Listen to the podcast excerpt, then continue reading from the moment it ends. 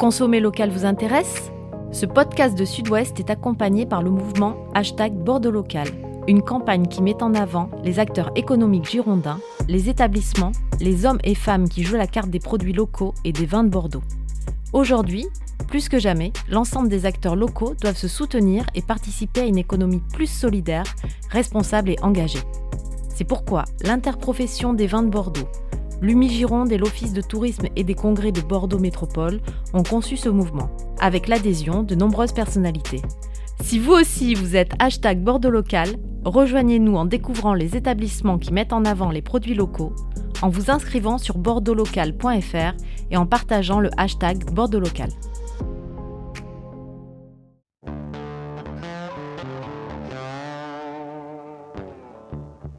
Nous sommes en décembre et vous, auditeurs comme nous, vous préparez vos tables de fête, vos repas et les flacons qui vont avec.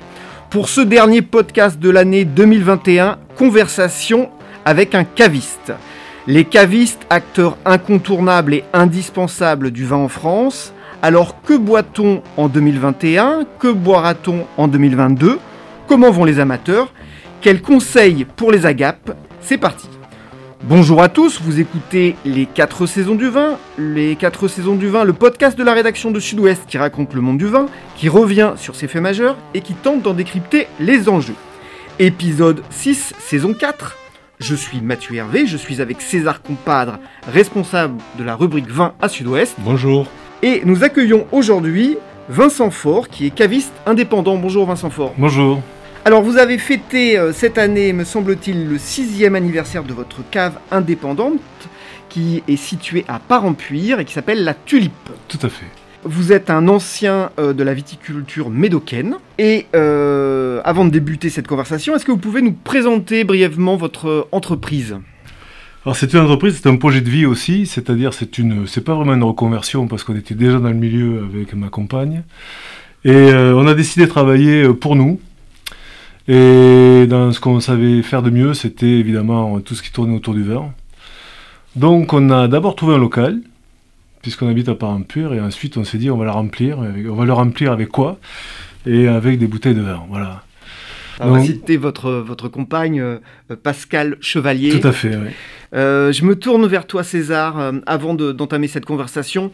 Un, un rapide petit point sur les cavistes. Qu'est-ce que ça pèse? Qu'est-ce que ça représente en France L'année dernière, on avait reçu ici d'ailleurs Philippe Topi, qui est caviste sur le, le bassin d'Arcachon, qu'on salue. Les cavistes en France, qu'est-ce que, qu'est-ce que ça représente? Compliqué à dire, Mathieu, parce que comme dans le monde de la restauration, euh, concernant le vin dans le monde des cavistes, on n'a pas beaucoup de chiffres, mais on peut estimer, à dire d'ex- d'experts, qu'on on serait aux environs de 10% des ventes en France qui seraient euh, réalisées chez des cavistes, avec un mouvement important depuis deux ans, on en parlera sûrement depuis le Covid, puisque les cavistes, pour certains, ont été... euh, entre guillemets, euh, redécouverts par, par la clientèle et, et c'est vrai que le, le secteur des cavistes euh, est, en plein boom, je crois, de- depuis quelques mois. Vincent Fort, alors euh, vous êtes en, en première ligne, si je peux me permettre l'expression. Comment vont les amateurs? Comment vont les amateurs? Les amateurs vont bien. euh, ils, se, ils se tournent vers nous de plus en plus et nous en sommes ravis. J'ai l'impression que les gens veulent de plus en plus de conseils, veulent surtout aussi du contact. Et euh, ils, veulent, euh, ils veulent se fier à quelqu'un et ils veulent avoir euh, un avis, un avis d'expert ou en tout cas avoir, de, avoir de bons conseils pour associer mets et vin. Et puis pour découvrir aussi des produits dont ils n'ont peut-être pas connaissance ou voilà, se laisser porter entre guillemets. Votre, votre client moyen, le, portrait robot de- de- d'une personne qui, qui passe le, le pas de la porte, c'est qui aujourd'hui? Alors nous, nous concernant, ce sont beaucoup de gens de proximité. Hein. Euh, est une petite ville quand même, mais euh, avec peu de commerce. Mais euh, les gens qui viennent nous voir sont aujourd'hui des habitués. euh, souvent des clients fidèles. On a de nouveaux clients aussi tous les jours, puisque bon, l'agglomération s'agrandit, des gens viennent habiter dans le secteur. Ce sont des gens qui veulent, euh, qui, qui, évidemment, qui boivent pas forcément beaucoup, mais qui veulent boire bien. Et euh, donc certains sont euh, avisés et savent ce qu'ils veulent, et d'autres se laissent guider, veulent des conseils, veulent découvrir. Donc c'est assez passionnant d'avoir de, ces, deux, styles de clientèle. depuis le Covid, Vincent Fort, qu'est-ce qu'on peut se dire de la clientèle qui ne venait pas, qui vient chez vous, un nouveau type de clientèle, des gens qui fréquentaient les grandes surfaces peut-être et qui viennent chez les cavistes. quelle évolution vous notez?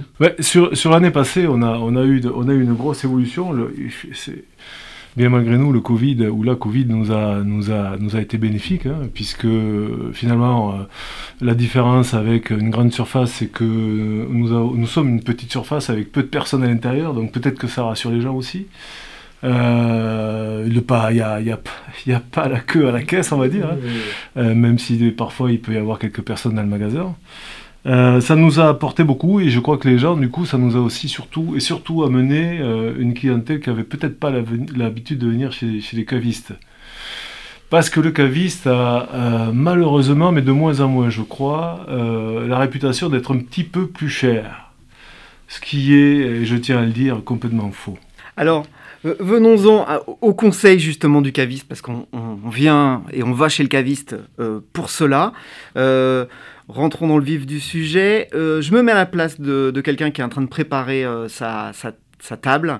et puis on va du tac au tac vous proposer des plats.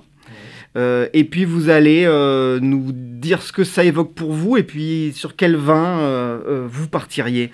Allez, on va commencer tout simplement par les huîtres parce que c'est un mets de, de réveillon. Qu'est-ce que c'est un blanc évidemment mais évidemment, un blanc, un blanc, de, un blanc évidemment de Bordeaux, on va dire un entre-deux-mer, avec du Sauvignon, du Sémillon. Euh, euh, ça peut pas forcément, pas forcément entre-deux-mer d'ailleurs, ça peut être un Pessac léonien, ça peut être euh, un blanc du Médoc, il y en a de plus en plus aussi.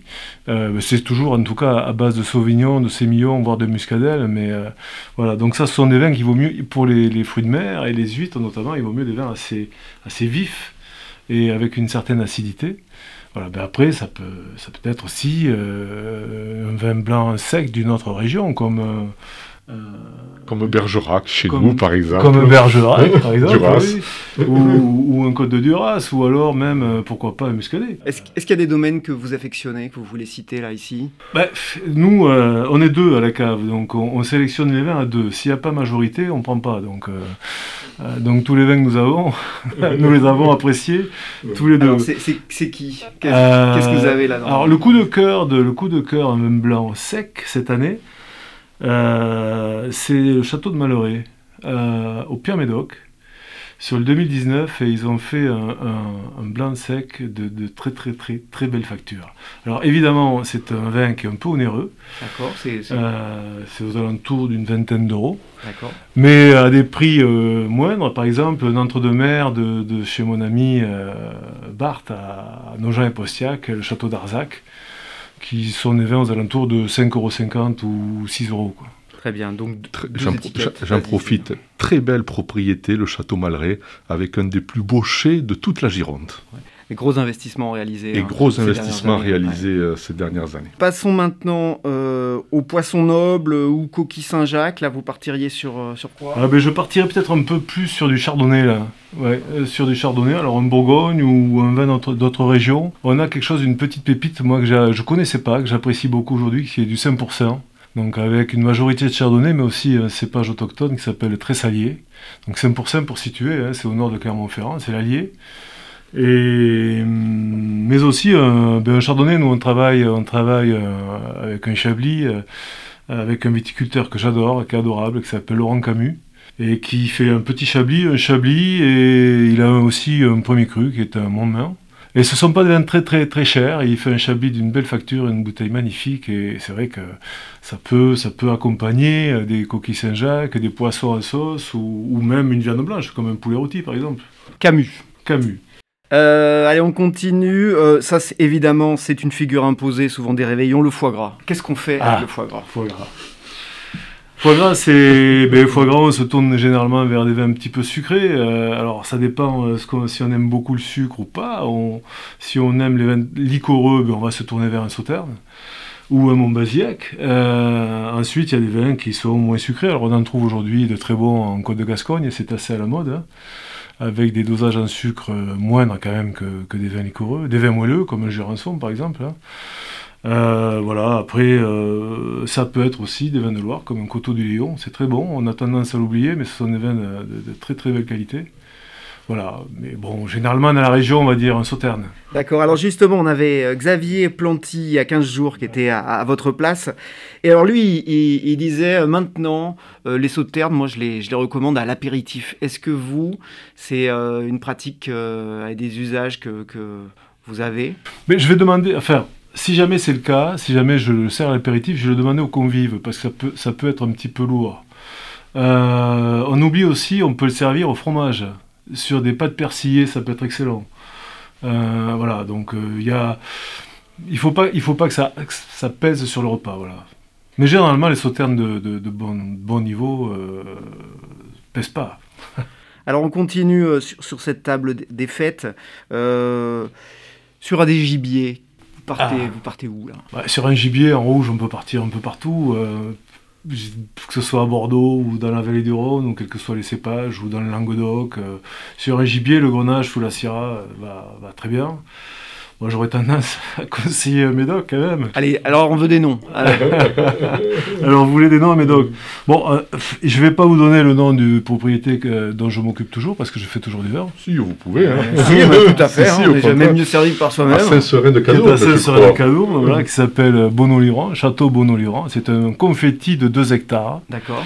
Ah, d'une production de 2000 bouteilles, de 10 000 bouteilles, pardon. Et euh, voilà. Mais c'est ta majorité, c'est complètement atypique pour un Médoc, puisque c'est une, une grosse majorité de Merlot, c'est à 85% du Merlot. D'accord. Et qu'on trouve euh, à, quel prix? C'est une bouteille qui est un, un petit peu en dessous de 15 euros. D'accord. Voilà. Après, j'ai mon coup de cœur, évidemment, pour mon ami Stéphane Dieff, où j'étais ce matin d'ailleurs, à Clomanou, à Saint-Christoli. Donc là, évidemment, on y va les yeux fermés. Là, en ce moment, on, on dispose des 14 à la cave. C'est un millésime que j'affectionne particulièrement, 14. On a beaucoup parlé de 15 et de 16, mais aujourd'hui, les 14 sont merveilleux. Euh, après, aussi, il y a, y Saint-Émilion. On travaille avec euh, la famille Lavaux à Bernato, qui sont déjà en biodynamie, qui sont des, des vins aussi, euh, qui sont aussi très très beaux. Euh, Il y a aussi, euh, ben, sur Léognan, on est assez amis avec, euh, avec Chantal et Philippe Miekaz et on aime beaucoup leurs vins au château de Léognan. Voilà. Et en ce moment, on est aussi sur le 14. Très belle propriété aussi. Des vins, des vins opulents, généreux, de belles factures. Et, et évidemment, en pleine finesse aussi. Donc euh, voilà, sur un gibier, ça peut aller très bien. Très bien.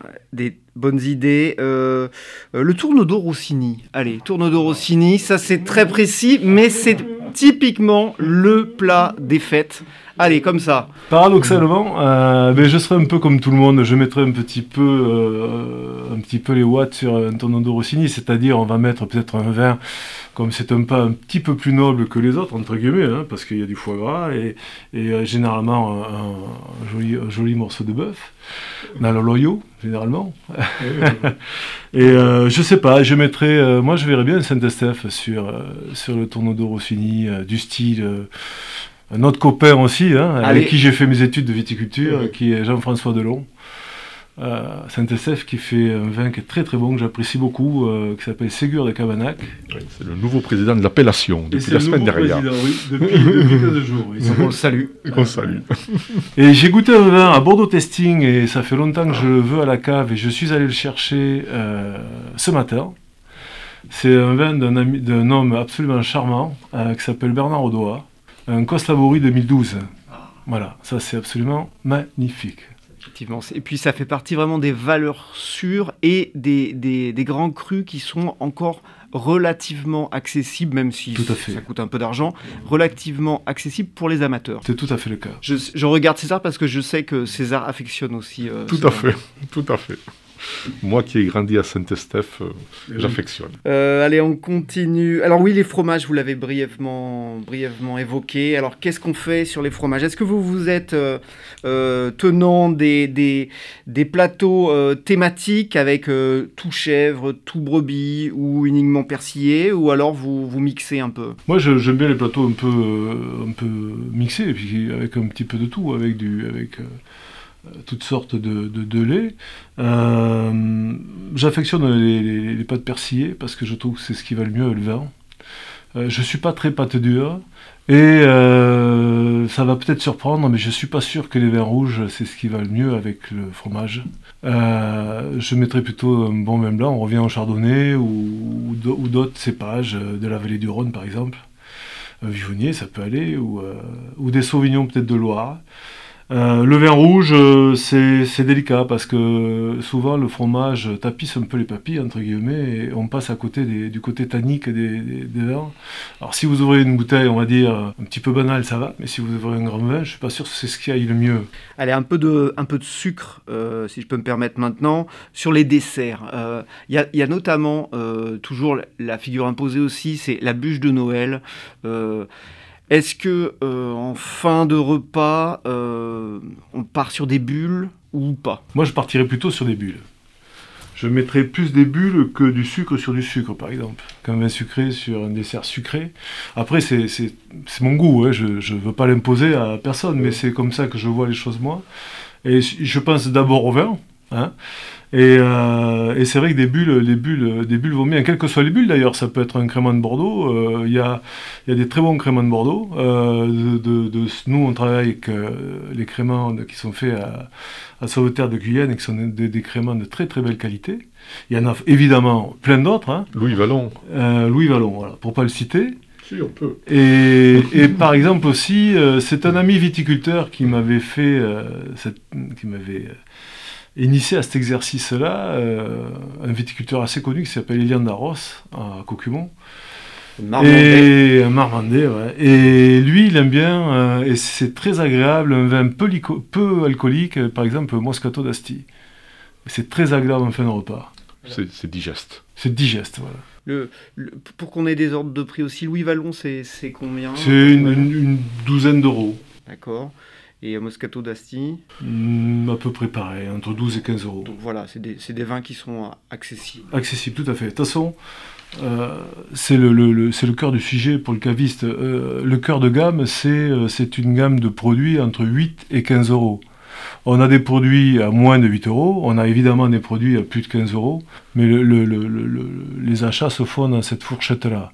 Voilà. À partir de 20 euros, on, on touche une autre clientèle plus aisés ou, euh, ou qui sont absolument euh, intéressés par des produits euh, haut de gamme.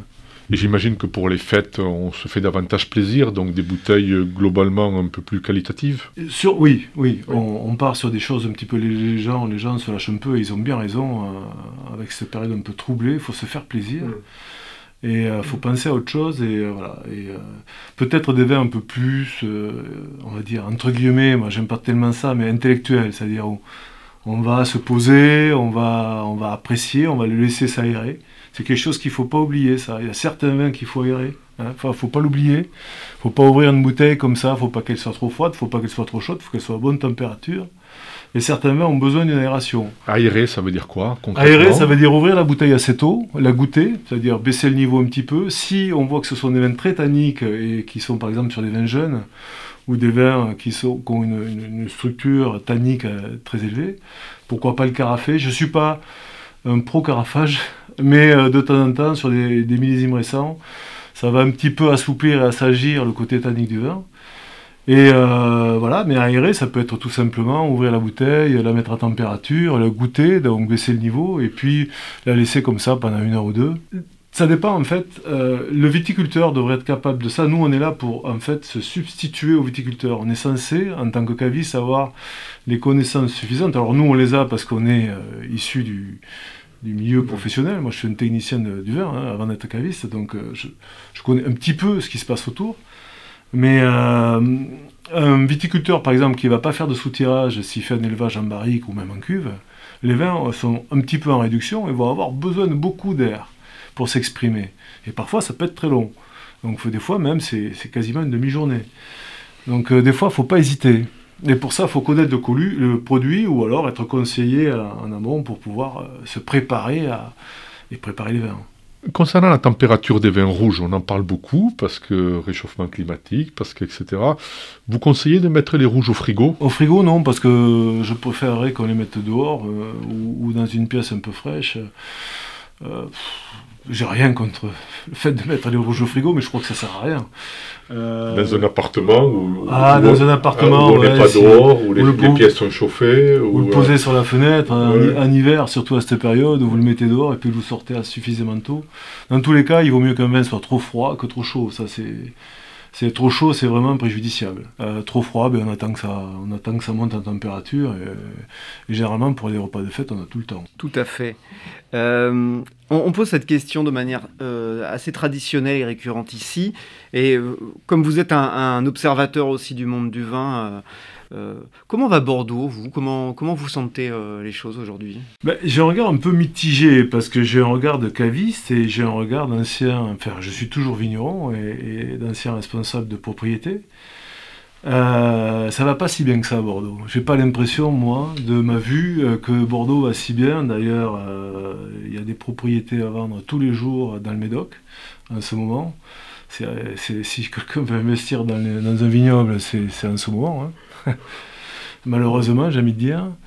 Euh, Bordeaux eh a perdu, euh, je pense, pas mal de parts de marché, dû au contexte actuel aussi, parce qu'il y avait beaucoup d'exportations qui se sont un peu, qui ont, été un petit peu stoppées. Ça a l'air de reprendre un petit peu aujourd'hui, je crois.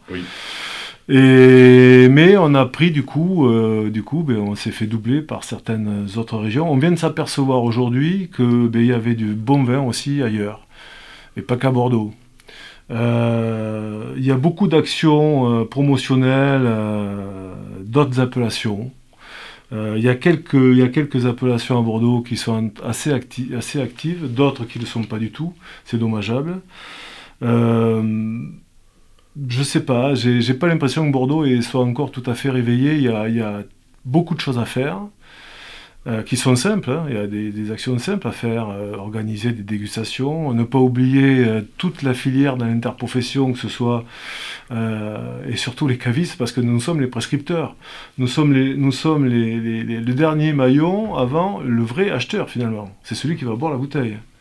C'est pas tout à fait pareil qu'un courtier ou qu'un négociant qui, connaît pas son acheteur, hein, ou qui connaît pas le buveur en tout cas.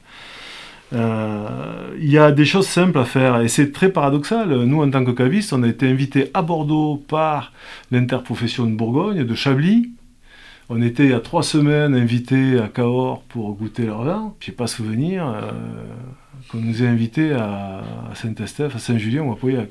Euh, voilà, donc c'est des petits détails. Alors en ce moment, il y a l'ODG Médoc Médoc qui fait une action avec les cavistes. Euh, qui, est, très sympa. Donc voilà, donc il y, y, a des choses à faire. C'est en train de se faire.